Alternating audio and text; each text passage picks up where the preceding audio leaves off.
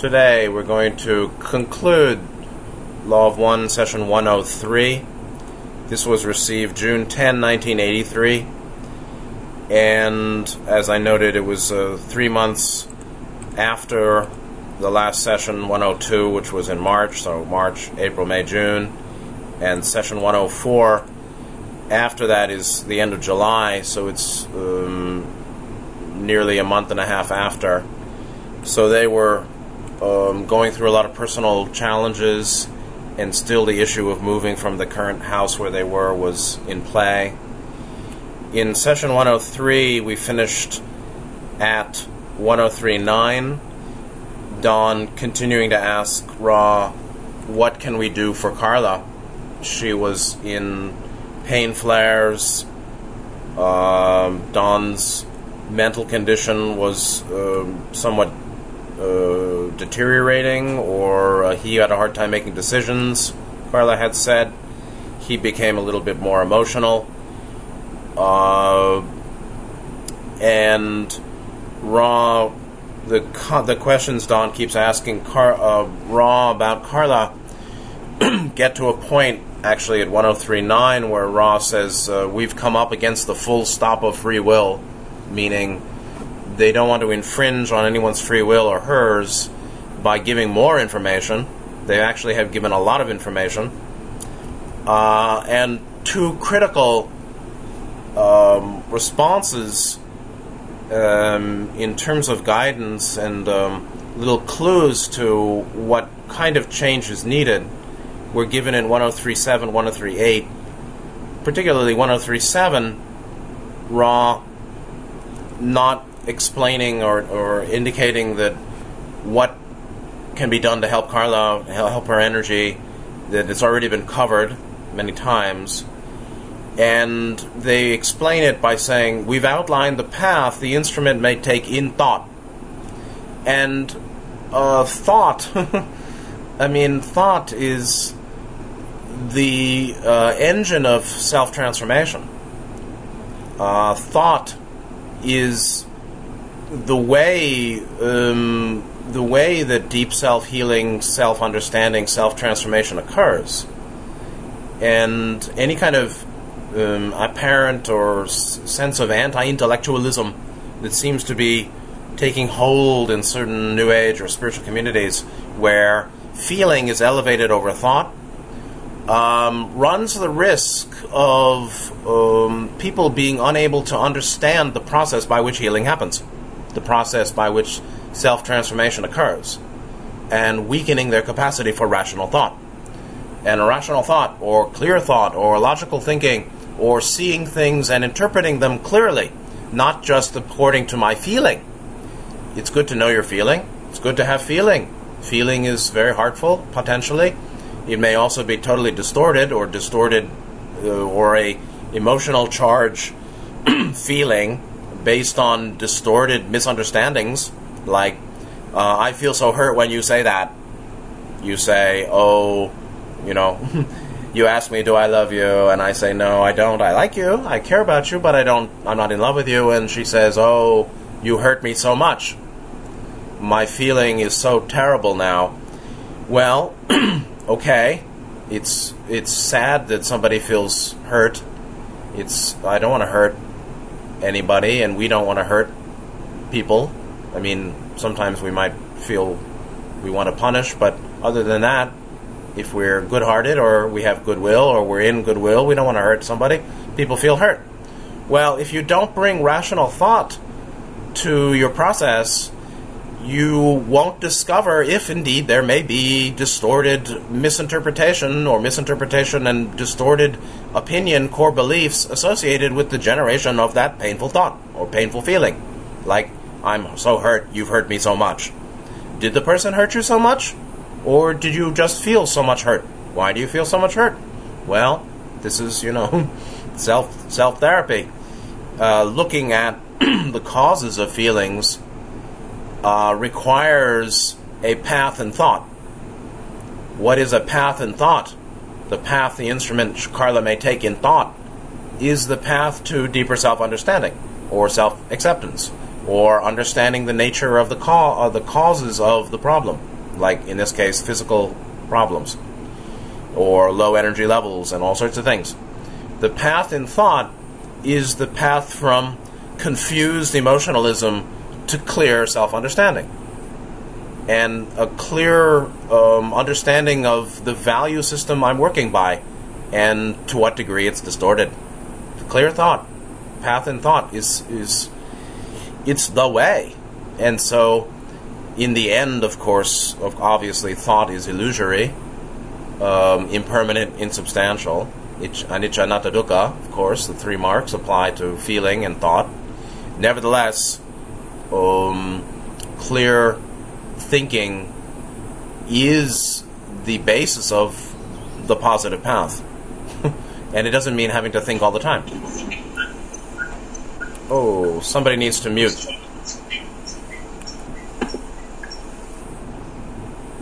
Okay. Okay. Can you mute there? Okay. Thanks. Um, it's it's um, I mean, it just it just struck me recently how important thought really is. so, um, this is it's it's certainly underappreciated in many spiritual communities the importance of thought, and I don't want to get into this. I could I could do an hour just talking about the importance of clear thought, thinking thinking clearly. Uh, but we have to go on. 1038 also covered last time um, a very pith teaching, core teaching for Carla or anyone um, with attachment or any time we are in attachment to the way of the martyr, which in general is a love of a wisdom position, meaning with greater wisdom one would not choose martyrdom. However, um, there there probably is a wise martyrdom in certain cases. and so it's complicated. Ra explains at 1038 exactly what the path in thought for Carla's healing is, actually, I'd say, which is a journey from worth in action to worth in S, E S S E, in essence. How do we value ourselves? How, what is the basis of self value?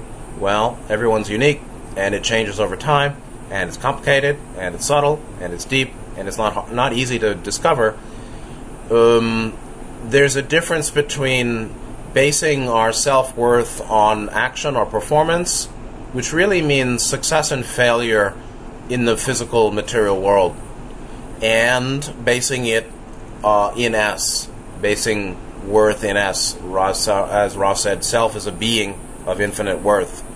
So, infinite worth, natural um, to uh, true nature or intrinsic, inherent in true nature. It's a very big deal, actually. People don't understand this. We can read the words, but the implications um, are critical and much more difficult to, to kind of uh, discern when we're upset about most anything. In many cases, not all, but in many cases, emotional charge based or, or triggered by relationship or interaction with another often, not always, but often, is associated with some kind of wounding to our self worth, self image.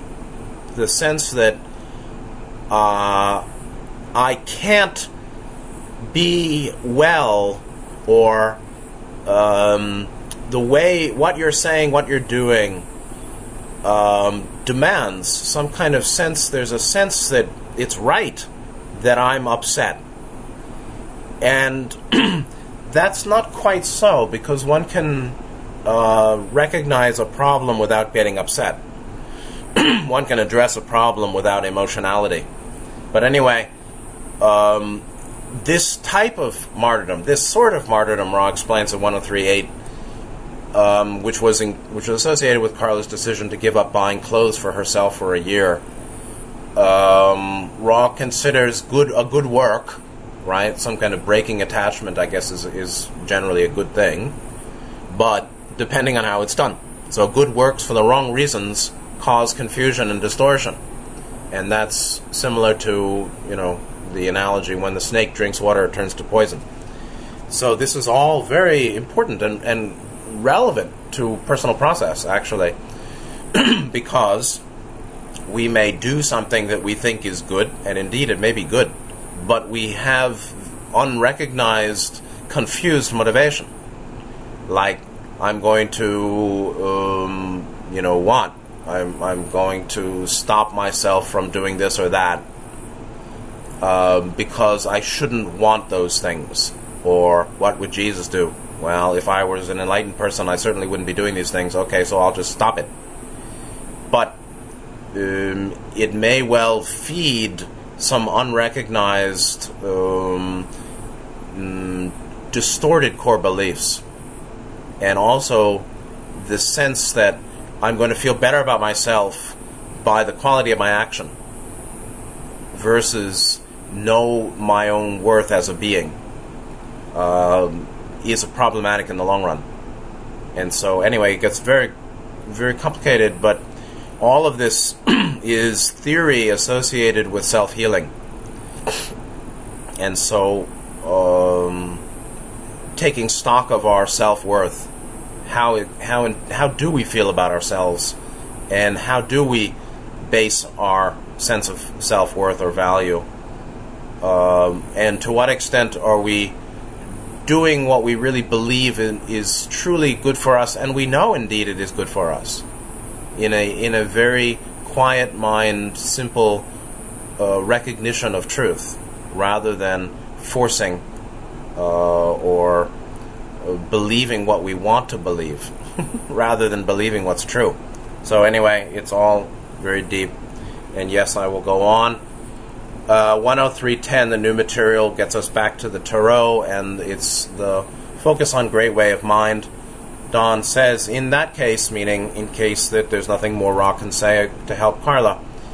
I have a few questions on card 7 in order to fin- off, finish off the, or our first run through of the archetypes of the mind. there is a T, like a T shape, uh, with a two, with two right angled above it on the chest of the entity in card 7. We have guessed that the lower T, meaning there's two T's, I guess, the lower T shape uh, has to do with the possibility of choosing either path in the transformation, and the upper two angles representing the great way of the left or the right hand path in a mental transformation that makes the the change from space time to time space. You might say this is difficult to express. Are we? Is there anything correct in this guess? Ross says, yep. so, um, looking at this card 7, Great Way of Mind, we see a, character very much akin to card 5, the Pope, or a Hierophant, uh, inside a rectangular box uh, frame structure. In this case, you've got two sphinxes on the bottom. I don't see the bottom T, but on the chest of the character on the card that's was their final version, there's something like an upside down Tau or T on the chest in the zone actually of second, third, fourth chakra of the entity holding a sphere in the right hand and a sword in the left. Very similar to the as above, so below, also in a certain way, where one the right arm goes up and the left goes down.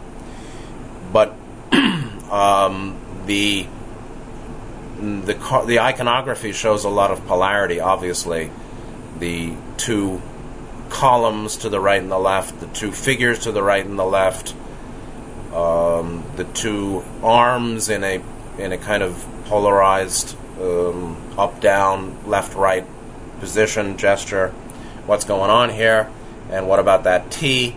10311, Ross says the use of the tau, which is, happens to be the 19th letter of the Greek alphabet, and in heraldry, a type of cross called a tau cross. It's basically T. The use of the tau and the architect's square is indeed intended to suggest the proximity of the space time of the Great Ways environment to time space we find this observation most perceptive. It really is, actually. The entire mood, shall we say, of the Great Way, or that card, is indeed dependent upon its notable difference from the significator. Right, card 5. The significator is the significant self. To a great extent, but not entirely influenced by the lowering of the veil.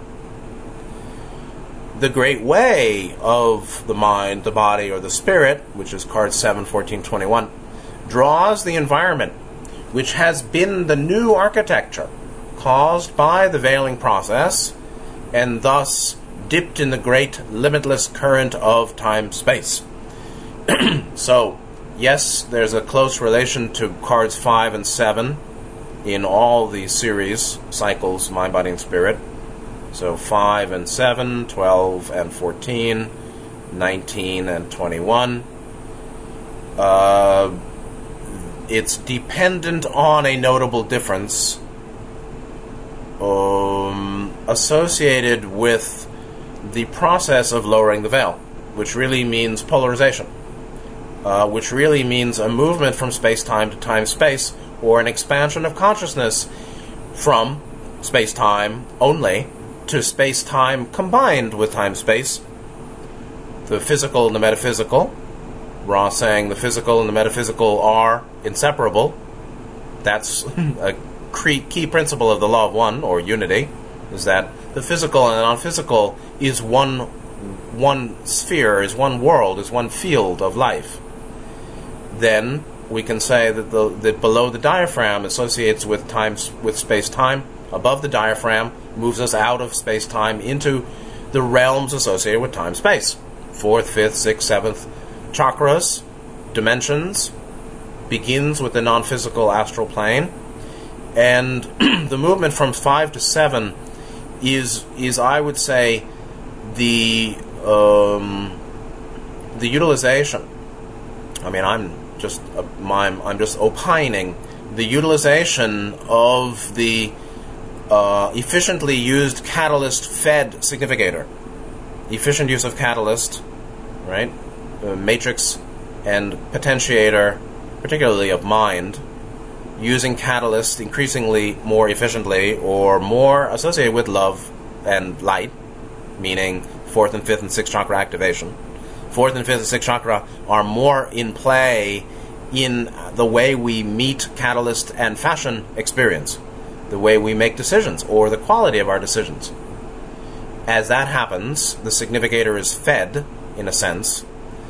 Uh, the significator as significant self um, to a great extent, as Russ said, influenced by lowering of the veil. The lowering of the veil in in chakra terms means um, unblocking the lower triad and activating particularly the upper three, uh, blue, green, blue, indigo. So more developing love, wisdom, and awareness, or you know, unitive awareness of physical, metaphysical, or unity, or reality, not only physical phenomena, as those chakras are more activated, um, we can say we're living with lower with lowered veil or penetrating the veil. That I would say feeds the significator.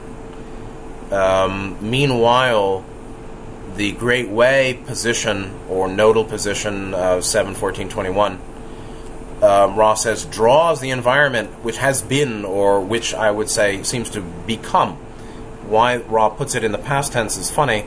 It draws the environment or reveal the iconography reveals the new environment of body, mind, spirit um, by a well-fed significator, particularly significator of mind, because significator of body and significator of spirit, or those cycles of body, spirit, are basically comprehended by mind. the transformation of body, the transformation of spirit is experienced by mind.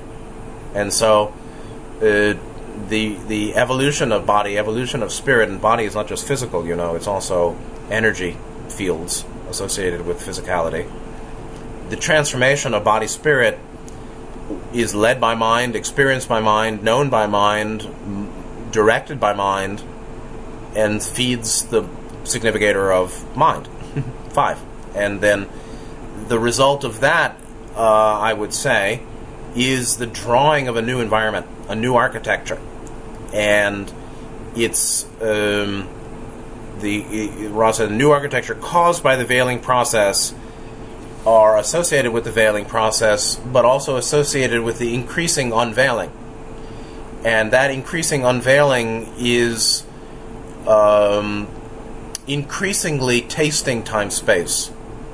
This dipped in the great limitless current of time space, rather poetic. The you can say current, you can say field. The the field, you know, the wave and the particle is one, and so an energy field is an energy particle or particles and waves. You, you know, they're two different ways of experiencing the same life. Photonic energy, intelligent energy. So you can say there's a current or a field of time space, and this is again just showing the, in, in many ways, the, the transformation of true mind or body or spirit um, being the transit from cards 5 to 7, it seems to me. And the tau being um, the fact that, that there are two, uh, two is as one. The, the two of physical, metaphysical, or lower, upper becoming as one. 103.12, Don says, I'm guessing that the wheels on this chariot indicate the ability of the mind to be able now to move in time space. Is it correct? and in the version that they ended up with here, card 7, they're not wheels, they're actually two sphinxes. And that probably is much more authentic or, or true to the original. Ra explains about these two wheels, saying 103.12 we cannot say that the observation is totally incorrect, for there is as much work in time space as the individual who evokes this complex of concepts has assimilated. However, it would be more appropriate to draw the attention to the fact that although the chariot is wheeled, it is not harnessed to that which it which draws it by a physical or visible harness. What then, O student, links and harnesses the chariot's power of movement to the chariot? meaning harnesses the char- the chariot um, to the hands or the mind or the will of the charioteer. The charioteer, um, which is one re- one of the common um, you know titlings of card seven, is um, the significator of mind, or the true self, or the true mind, or the true being. Increasingly, um, as you know, what's the difference between significator of mind and higher self? Well, increasingly, I would say significator of mind um, resonates the mind of higher self, or the will of higher self. Certainly, the intentions and the um, desire of higher self is more and more um, the mind or the intentions of the conscious mind. And so then it becomes, you know, you don't have to say, I'm calling my higher self, you're just saying, I'm calling truth. You don't have to go up to your higher self. Your higher self is the real you. And so, are you living from the real you, or are you living from um, lower triad blockage? You know, is self is wisdom accessed with much or little lower triad blockage? That's the question. Um, when when there's less lower triad blockage, wisdom, uh, fifth ray working, is accessed without much interference which leads to knowing the mind of higher self or knowing example the purpose of program catalyst or the best use of uh, situations how to handle things. All sorts of answers come naturally. So the person who has assimilated this complex of concepts meaning done the work particularly the cycle of mind uh, does as much work in time space as they can and that's called magical work although you know, radiatory love light is a kind of work in time space, but there's a difference, and uh, you know, not everybody who is significantly clear in the lower triad is doing white magic or um, anything deliberately working in time space, but people also are doing more than they're they're aware of, like at night. So it's all very complicated. Ra's paying, uh, turning Don's attention to the harnessing of the vehicle the vehicle actually could be seen as body. You can say that the whole body mind spirit complex is a vehicle too. You can say that the triadic self in the oc- in the octave, right? Mind body spirit complex, higher self, and its seventh density resource or um, guidance, that triadic selfhood is itself a vehicle. So, what is the vehicle being drawn by who? So, the octave is God's vehicle. The self, the triadic octave self, is the vehicle of the Logos as well. So, structure and function. Uh, both are vehicular to the Logos, the structure being cosmic structure of dimensions, physical, non physical, uh, cosmic function being the evolution of soul, or mind body spirit complex, higher self, and seventh density totality. Um, does the function in the structure of cosmic plan of the seven dimensional octaves? That all is um, the vehicle uh, of the logos. so, what then links, harnesses, or um, makes the connection between uh, the charioteer, the the agent, the selfhood, the self, the being's power of movement or mind and intention to that physical chariot. Well, the link seems to be will or intention and the conscious mind. 103.13, Don says, I'll have to think about that one, unless the, I'll come back to that. And he goes on, we were thinking of replacing the sword in the right hand with the magical sphere and a downward scepter in the left hand, which is what they did, similar to card 5, Significator, as more appropriate for this card. Would Ra comment on that, please? Ra said, This is quite acceptable, especially if the sphere may be imagined, imaged as spherical, yes, and effulgent, meaning radiatory. So, yes, the version of card 7 shows right hand holding a radiant sphere upwards, left hand holding a purely, truly vertical sword downwards. Uh, card 5, Significator, shows the same left hand sword held down vertically, you know, straight vertical to the ground, left hand. Right hand, however, on the Significator card, is um, in a sort of single hand prayer gesture in the middle of the chest pretty much from uh, pretty much around the fourth chakra, third, fourth chakra zone, and that transit from holding the right arm, hand in the middle of the chest in a vertical position, meaning uh, kind of an up-down position of the palm in the area of the breastplate, the heart chakra, third, fourth chakra zone, moving to card seven where we see the right hand holding a radiant sphere upwards, um, is that expansion outwards? And greater capacity to work in time space and greater um, the the integration, utilization, expression of what's been fed to the significator. Like I said, take the show on the road, and there's um, it, it fits very nicely. But it's good that they used the similar iconography to card five.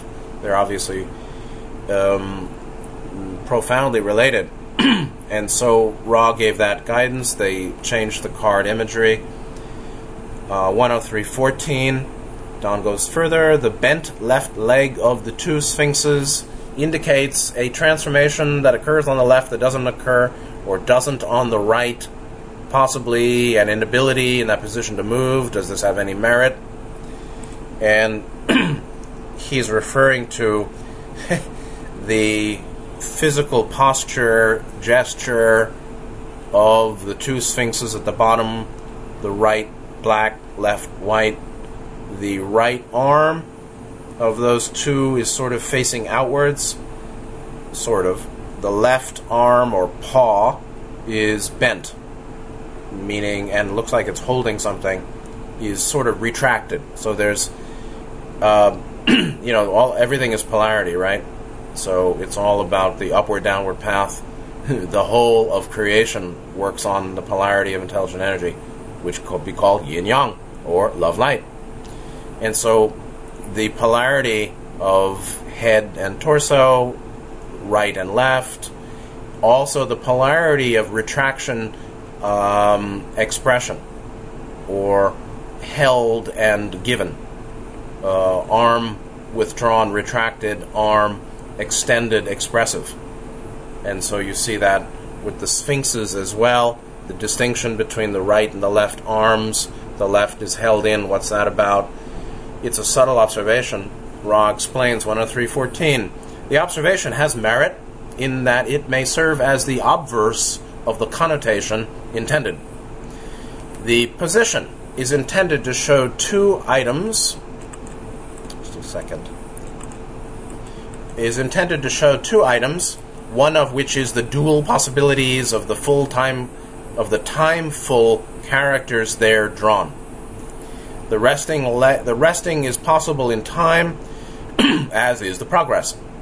If a mixture is attempted, the upright moving leg will be greatly hampered by the leg that is bent. The other meaning has to do with the same right angle. This is again of the left arms of the sphinxes on the bottom of this card 7.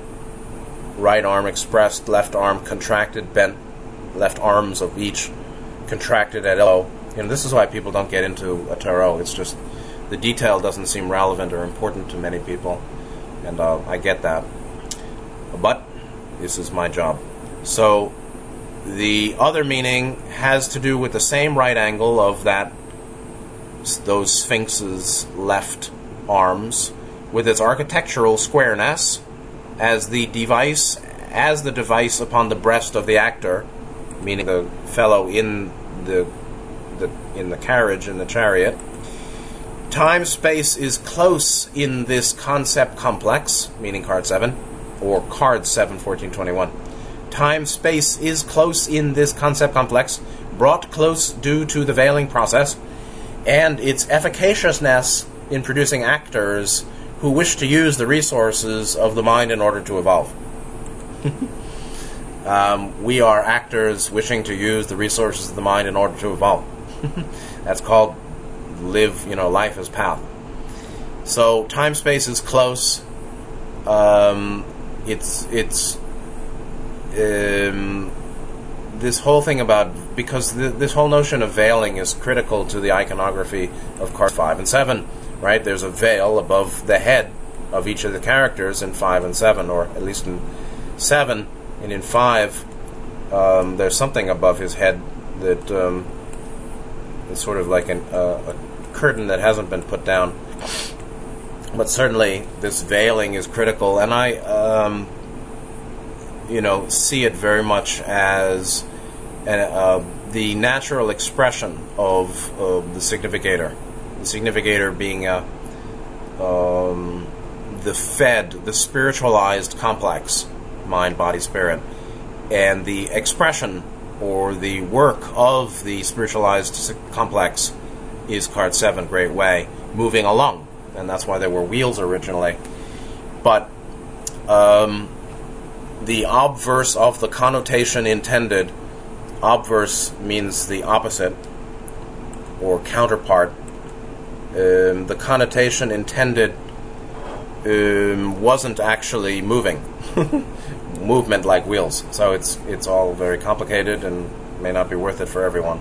But the connotation of the wheels was actually wheels not moving, and Ra's explaining the position of these two sphinxes intended to show two things, one of which, one of the two, is itself dual. One of the two is the dual possibilities of the timeful characters drawn, the two sphinxes, versus the wheels. They're full of time. They're associated with time. And so time is associated with movement, and movement is associated with rest. So movement is a departure from rest. Rest is the, is the the default condition from which movement arises. So movement and rest can be seen as a polarity.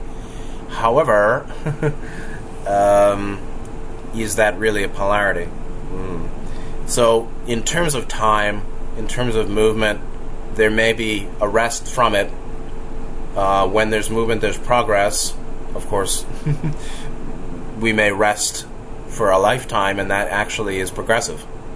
It's not movement of an external, it's an internal movement, right? So there's the polarity of mind versus body, and the polarity of mind body versus spirit, or the polarity of body versus mind spirit. Okay, there are all these polarities here. So the body may be at rest, and mind may be in motion. Um, that's called fake meditation, and that's it, Buddhists have criticized this for thousands of years. The, the one who's physically immobile or motionless still physically, but the mind is spinning and running. That's not really uh, a goal of meditation. Over time, there are periods of resting and motion, and in fact, from a higher level, because we're not just talking about outer um, outer progress, we're talking about inner progress and outer progress. Um, there may be outer rest and inner development. There may be outer activity and little polarization, little inner transformation. Anyway, for these two sphinxes, um, it's the temporal, the, the temporality of the Great Way. The temporality of the Great Way um, is that there's alternation between resting and movement. But in the case with these two sphinxes, there's a challenge because one one leg is upright and able to move, and the other one is bent and not able to move. And um, what that why, what that's going on is it's obviously there may be you know the the the development of the great way of mind or the development of the great way, particularly mind, but any great way card I think is associated with um, movement and rest and um, the need to clearly distinguish them. And this is all I think about the expression of significator. So, anyway, it's a complexity at a level many people don't care, and I think it may get too pedantic here. But you can see that everything has meaning in the iconography of these cards. Uh, and even though the spiritual path um, you know, is primarily uh, done by reincarnation. Um, there inevitably is a, I would say, increasing. We need increasing familiarity with the cycles of rest and movement as we progress on the path through the incarnations, and so. Um, people ask me about solitude versus physical service there may be lifetimes in which we're in solitude. There may be phases of a lifetime or this life when we're not much engaged with others, but we're more in solitude. And that may be an outer, uh, apparent outer um, resting, but there may well it may well be the basis for great inner movement, meaning transformation of mind spirit and deep healing. So there's not only resting and movement.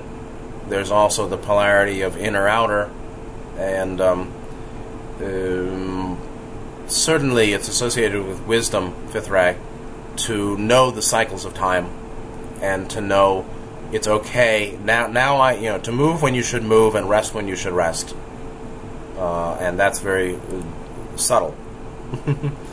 okay, so uh, 103.15 where are we with Mr. Time? Uh, Don says, I'm assuming that the skirt is skewed to the left for the same reason that it is in card number four, indicating the distance, service to self, polarized entities keep from others.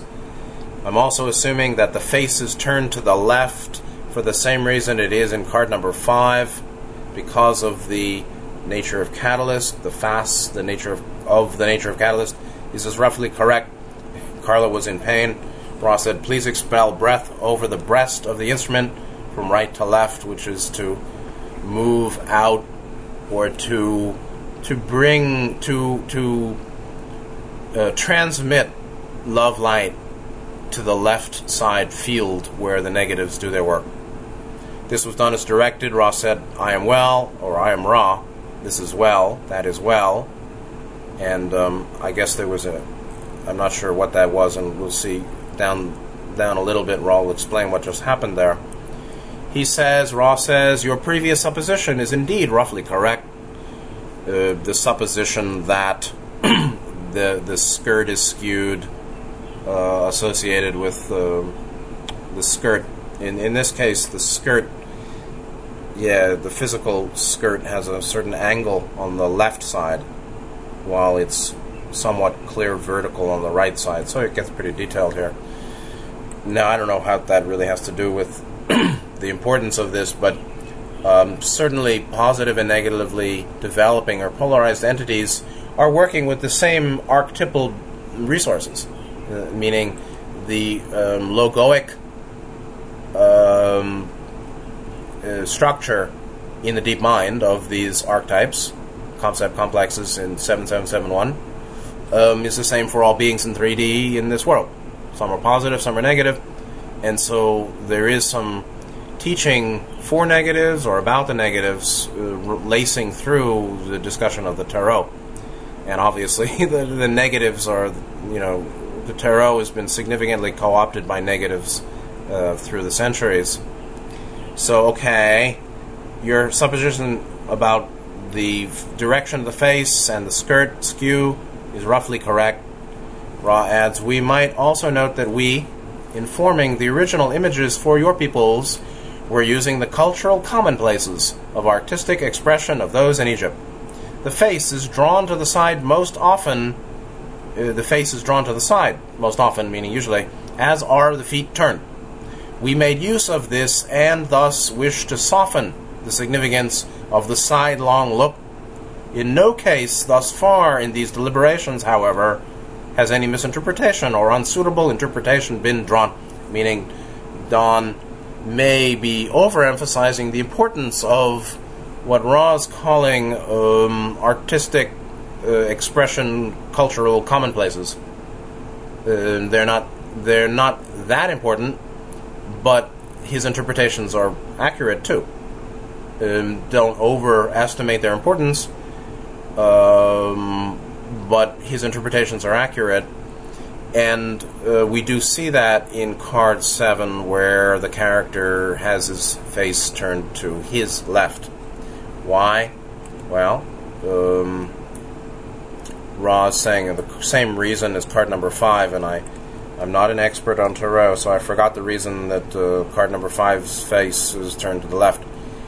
But um, certainly, one needs to be careful on the of of of um, depolarization when one's on the positive path. Um, a wary eye, occasionally, to not negatives negatives around us. You know, not not idiots around us, but actually, I mean, that's useful to see who's a liar and who's insincere, whose approach is insincere. See the one whose approach is insincere, and you'll know the one who's depolarized or negatively oriented.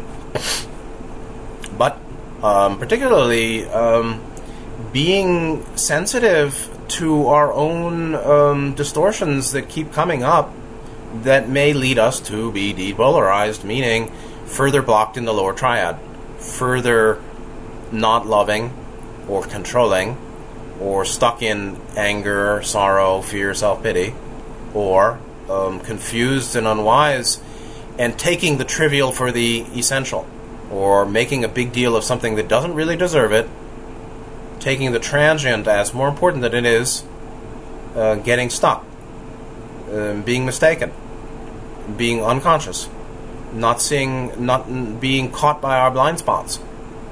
Um, so looking to the left also means finding how we we need to be careful, so we don't uh, harm self and other by our uh, remaining distortions, which are deep and subtle. And that may be one of the reasons that these characters look to the left, but certainly I think it's a useful teaching. All right. 103.16. Uh, the session is uh, winding down here.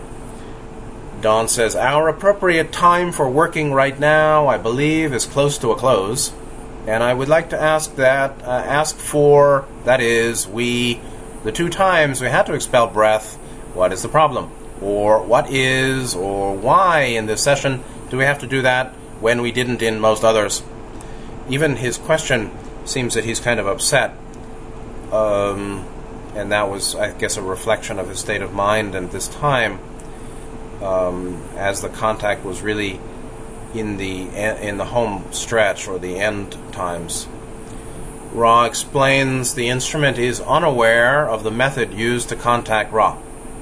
However, meaning she doesn't know what we're doing to, to she doesn't really know how she's contacting Ra other than what she does. She doesn't know the metaphysics. Our method, their method used in contacting Ra. However, its desire was particularly strong at the outset of this working for this working to transpire. Thus, it inadvertently was somewhat premature in its leaving of the yellow ray physical body. In this state, the object was dropped upon the instrument which you call the tie pin microphone. The unexpected contact caused injury of the chest muscles, and we would advise some care depending from this working to avoid stress so that this injury may heal. There is a metaphysical component to this injury, and therefore we wished to be quite sure that all portions of the environment were cleansed since this place of working has not its usual level of protection, we used your breath to so cleanse the environment which was at risk. And um, the Don follows up, and I'll explain, and asks: Is the reason for the u- for the lack of usual level of protection the fact that it has been a considerable time since we worked here, three months? No, so it isn't the time that led to a la- an unprotected environment or somewhat less protected. What was the reason? 103.18 Ra explains the lack of regular repetition of the so-called banishing ritual is the lack of which we spoke. And Ra explains 103.19 that yes, it's most appropriate to da- appropriate to daily perform the banishing ritual in this room. It's acceptable or acceptable and appropriate to do it daily. They hadn't been done it hadn't been repeating it regularly. So they don't it's not that they had to be doing working to keep the protection, but they had to be regularly performing the banishing ritual uh, in the room to keep the metaphysical parameters in the room of protection. They hadn't, thus the parameters were lost. Thus there was an issue so how subtle, how subtle this is, you know? This is not fake channeling. This is real. This is not Carla imagining. This is really coming from another dimension. And, um, you know, whatever. it's very obvious to me, and it probably would be obvious to the people who are listening here way up at 103.6, 103.16, uh, that this is for real. So, simply by their inadvertent dropping of the little microphone on her chest. There was some very minor injury, probably associated with her premature leaving of her body. so, this is very um, subtle and delicate metaphysics. Uh, she doesn't really know, Ra said, The instrument unaware of the method used to contact Ra meaning she's not really sure or there's something missing in her metaphysical understanding. But her desire was so strong at the beginning for this working to happen because it had been three months. and, and in some sense, somehow, she was somewhat premature in leaving the body. That then, I would imagine, caused a certain sensitivity of the body or musculature to contact. And that's true. Um, sometimes people have a falling dream because they really were out of body, and there is some kind of physical sensation or contact made by something in the bed, let's say, to the physical body, which was in trance or had the ectoplasm or some uh, aspect of um, astral and um, quasi physical energy fields expanded outside the physical by the out of body action leaving the body. Uh, and one if, has the experience of falling and waking up with a shock. The falling is falling back to your body. It's consciousness and that energy field, those energy fields, internalizing, interiorizing again. Interiorization of these previously expanded or projected energy fields associated with out of body experience. Uh, this interiorization done um, rapidly, suddenly, abruptly can be associated with a falling dream or certain kinds of dreams it can also, I guess, um, be associated with um, a certain sensitivity of that body. And that's also a subtle point. there are all sorts of, one could wake up with certain aches and pains in the body uh, because one had been out of body doing work. And either something touched the physical body or we rolled into a funny position with musculature during the night, or um, the out of body experience was associated with chakra activation, detox, or you know, de- uh, blocking clearance and activation. So, um, chakra clearance and activation can lead to uh, waking up in the morning with certain musculature issues. It seems to me, musculature, muscle tension, or muscle knot, or this or that, as well as all sorts of other things. So people, some spiritually minded people, many, are out of body at night more often than they know, doing things they don't remember. Some of which includes um, solid uh, chakra transformation process and practice. Some of which may lead to uh, issues with the body waking up in the morning. But for her, it seems that her being out of body um, made her body even more sensitive to touch so somehow she got injury of the chest muscles from a little drop of a tie pin microphone. Anyway, um, there was a metaphysical component, or it was associated with uh, time space, an alteration of the time space fields. And Ra, it seems it wanted to cleanse it of negative entity. There might have been some negative entity attracted to the session because they hadn't been doing the ritual and even associated with her having a minor injury that the group didn't even realize from dropping the microphone, which is a tiny little thing, before the session or as it started. The negative entity may have been in the environment to try to um, exacerbate problems associated with that they didn't even know had happened. So there was a lot going on here. And um, the, again, one takeaway is if you're trying to purify space, even if you don't use it for working regularly, uh, some kind of ritual, white magical ritual may help. Of course, there are many ways to purify a space also, not just this ritual. 103.20, the final exchange of the session. Don says, I don't want to overtire the instrument. We're running close to time. I will just ask if there's anything we can do to improve the contact or make the instrument more comfortable or if there is anything else the rock could state at this time that would aid us. Ra said, We find the alignments quite fastidiously observed. You are conscientious. Continue in support, one for the other, and find the praise and thanksgiving that harmony produces. Rest your cares and be merry. I am Ra. I leave you, glorying in the love and in the light of the one infinite Creator. Go forth, therefore, rejoicing in the power and in the peace of the one infinite creator, Adonai. And um, so you see, even though they dropped this on her, um, by mistake, I guess, obviously, and hadn't been doing the ritual, um, Ra still says the alignments are fastidiously observed and they're conscientious. Uh, the only comment I make on this is that um, when they say rest your cares and be merry, well, It's a lot easier said from an entity in sixth density than uh, performed by us here in 3D space time.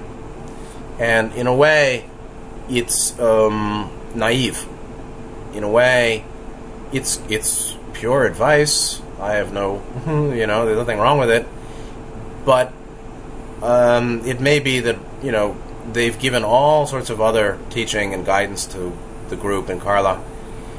And what more can they say uh, be merry, but you know, I don't think it's very. Po- I don't really think it's possible to be merry on this planet, in this world, in space time. Frankly, I mean, one can be heartful, one can be caring, one can um, feel joy regularly, the joy of love, the joy of being, the joy of nature, the joy of um, you know, just consciousness itself. In fact, there is a joy to naked awareness. awareness without distortion. But to be merry, um, it just seems lame and um, jack lame. And so, uh, teaching from Sixth Density Extraterrestrials um, doesn't factor in viscerally um, our visceral, visceral experience of being here. They know it, but they're not living it. And that's a certain irony. They can give us certain teaching and guidance that we can't get here. You know? It's not accidental that no human teacher is talking about the two paths in such detail. Because they either don't know it, or no one wants to hear it, or it might lead people astray. Um, but most people don't know it. There's a tremendous load of teaching this Ra material that is not available from any other teacher teaching on planet Earth. That's why, as I say, I think it's one of the most important spiritual transmissions since the time of Yeshua. Yeshua, Yeshua.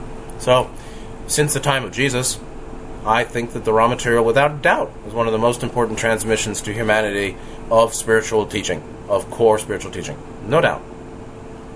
Um, and it's not for everyone, meaning it's difficult and um, those of us who love it um, will say that yes, it's less distorted than most other spiritual transmissions. Or it's full of non distorted, essential metaphysical truth and teaching of truth. And other people will say, you're crazy, or it's bullshit, or bop, bop, bop, bop. You know, it's the Ra, evil sun god Ra. Okie dokie. Have a good day, bro. And so, okay, uh, Ra, from the beginning, said they're offering truth without proof, metaphysical teaching, to whatever degree it's true, can't be proven. Certainly not in this dimension. Um, but uh, there's also a limit to how well they can grok our angst. And that's why we come. that's why we're here. To feel the angst that we could only grok mentally, spiritually up there before being here. So down here in Carne, uh, 3D space time, uh, we can really feel the pain of being here. We couldn't upstairs. and that's why we, they, made a mistake, or made many mistakes in technology transfers through the centuries, and didn't seem to learn too well um, this is not a world of being merry. We can certainly rest our cares, but to be merry, I think, is really dopey. I only a dope would try to be merry. It just doesn't work because there's too much pain in humanity in the world today. Jesus was called the man of sorrows. Gautama, no. Gautama was called the happy one, but he wasn't happy dappy. so Yeshua, the man of sorrows, a perfected green ray, uh, adept, something like that. Yes, I think you could say that. And Gautama, seeming to me, like Nityananda, um, a completed being um, at one with all, uh, called the happy one, um, was not happy in a merry way, but in a way of known knowing that what what has what needs to have what needs to be done has been completed. Evolution of the octave, their completion, their he and Nityanan are completed, in my view, completed the work of soul evolution. Different than what Yeshua represented and taught. Different than Ra material. So the core teachings of Yeshua, the core teachings of Gautama, the core teachings of Nityanan, Nityananda of Ganeshpuri, um, and a little bit of uh, Tao, Taoism, and a little bit, you know, of uh, Chan and uh, some other fellows along the way. And um, the Ra material uh, we'll take you all the way if you apply it. If we apply it, it's um, this is a, I mean, precious. The Ra material and Gautama teachings together to me. Uh, and so, anyway, I hope you've understood and appreciate this. And um, go forth and be merry. Next session 104, uh, what we see is 100% personal material that was put into Book 5, 26 exchanges, um, all about the L&L group process, um, particularly guidance for Carla and maintenance of the contact. We see the development of trouble with their cats. We see development of the trouble with Don. And uh, Karen Carpenter was back home. She left in between sessions 101 and 102. And Karen Carpenter, yes, that Karen Carpenter, um, I must say, I believe was Carla's sister from Sixth Density. And um, happened to write a song, just for all of you specialists. Um, Karen Carpenter, yes, that Karen, Karen Carpenter died in February 83, between sessions 102, 101, 102. Sang a cover of the call of a song called "Calling Occupants of Interplanetary Craft." Calling occupants of interplanetary interplanetary craft, um, saying, "We are your friends," or actually, the, the line is from them. We've been observing our Earth, and we'd like to make contact with you. We are your friends. And um, she, Karen Carpenter, sings, and uh, please come in peace, we beseech you. Only a landing will teach them. Our Earth may never survive, so do come, we beg you. Please, interstellar policeman. Oh, won't you give us a sign? Give us a sign that we've reached you. Only a landing will teach them. Our Earth may never survive. Karen Carpenter, calling occupants of interplanetary craft in the, the middle 70s. How about that? So, I wish you well. Next time we'll pick up at session 104. Um, take good care of yourselves. See you next time, and good night.